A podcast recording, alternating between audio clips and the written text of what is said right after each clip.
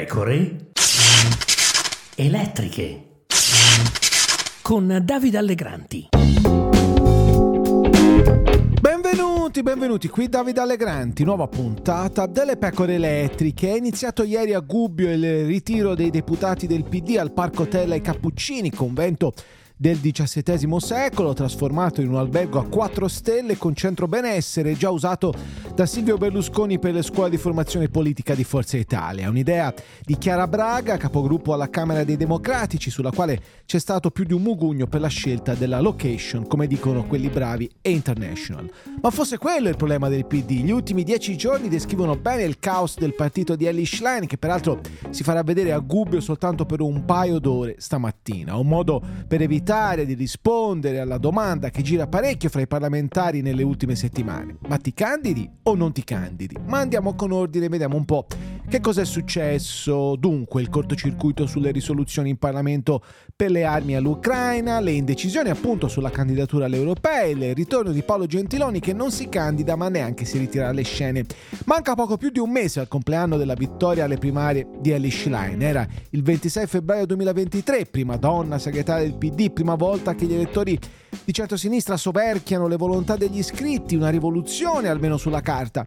Un anno dopo la leader del PD si trova ad affrontare una fase tormentata, non è la prima e trattandosi del PD non sarà nemmeno l'unica. Gli attacchi a Schlein arrivano da sostenitori e avversari. Candidarsi dove tu sai che non andrai svilisce la democrazia. La destra lo può fare, ma non un partito riformista democratico, ha detto Romano Prodi tra i principali sponsor politici di Schlein.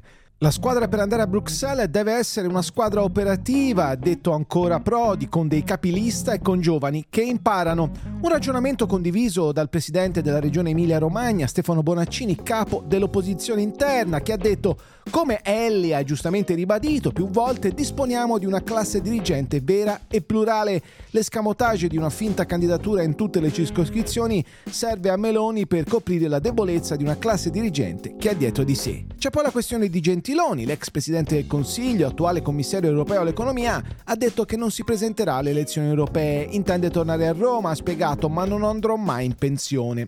Gentiloni naturalmente può anche ripensarci e cambiare idea, non sarebbe la prima volta in politica. Però intanto la suggestione del rientro ha alimentato il dibattito interno al PD sulla leadership, che ha un po' sopito e un po' no. La composizione delle liste elettorali ha congelato le polemiche perché anche tra gli avversari di Schlein c'è chi aspira a essere candidato per un seggio a Strasburgo e discutere con la segreteria in questa fase sarebbe senz'altro controproducente. La realtà tuttavia nell'attesa non scompare, come testimonia la guerra in Ucraina scatenata dalla Russia che ancora prosegue, il dissenso manifestato da alcuni parlamentari, tra i quali l'ex ministro della difesa Lorenzo Guerini, che la settimana scorsa in Parlamento hanno votato senza tenere conto delle indicazioni dei vertici del PD PD descrive le difficoltà di Schlein anche sul sostegno all'Ucraina. Per non farsi mancare niente, il PD ha anche non pochi problemi sui territori, come raccontato dalle pecore elettriche nelle settimane scorse. In Sardegna l'alleanza con il Movimento 5 Stelle e la candidatura unitaria di Alessandra Todde ha provocato l'addio di Renato Soru, che aveva chiesto almeno le primarie di coalizione, e di alcuni dirigenti del PD sardo. A Firenze, in Toscana, il PD ha scelto di non fare le primarie e di candidare direttamente l'assessora al welfare Sara Funaro. Anche qui un addio e una controcandidatura, quella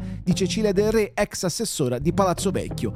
Il 2024 insomma è appena cominciato, sarà un anno lungo, elezioni regionali, amministrative, europee, persino le elezioni presidenziali negli Stati Uniti, seguite anche quelle con apprensione dei vertici del PD che potrebbero perdere l'alleato Joe Biden, sconfitto forse dal redivivo Donald Trump, che tanto per cominciare nelle prossime settimane batterà gli altri candidati alle primarie repubblicane. Tutte queste cose sono solo parzialmente affrontate nella due giorni di Gubbio che si conclude oggi e che è dedicata soprattutto a seminari sull'Europa. Ma i parlamentari Eli Schlein non hanno certo bisogno di trovarsi in un hotel con o senza idromassaggio per ragionare sui dolori del giovane PD. Ciao, le pecore elettriche tornano lunedì.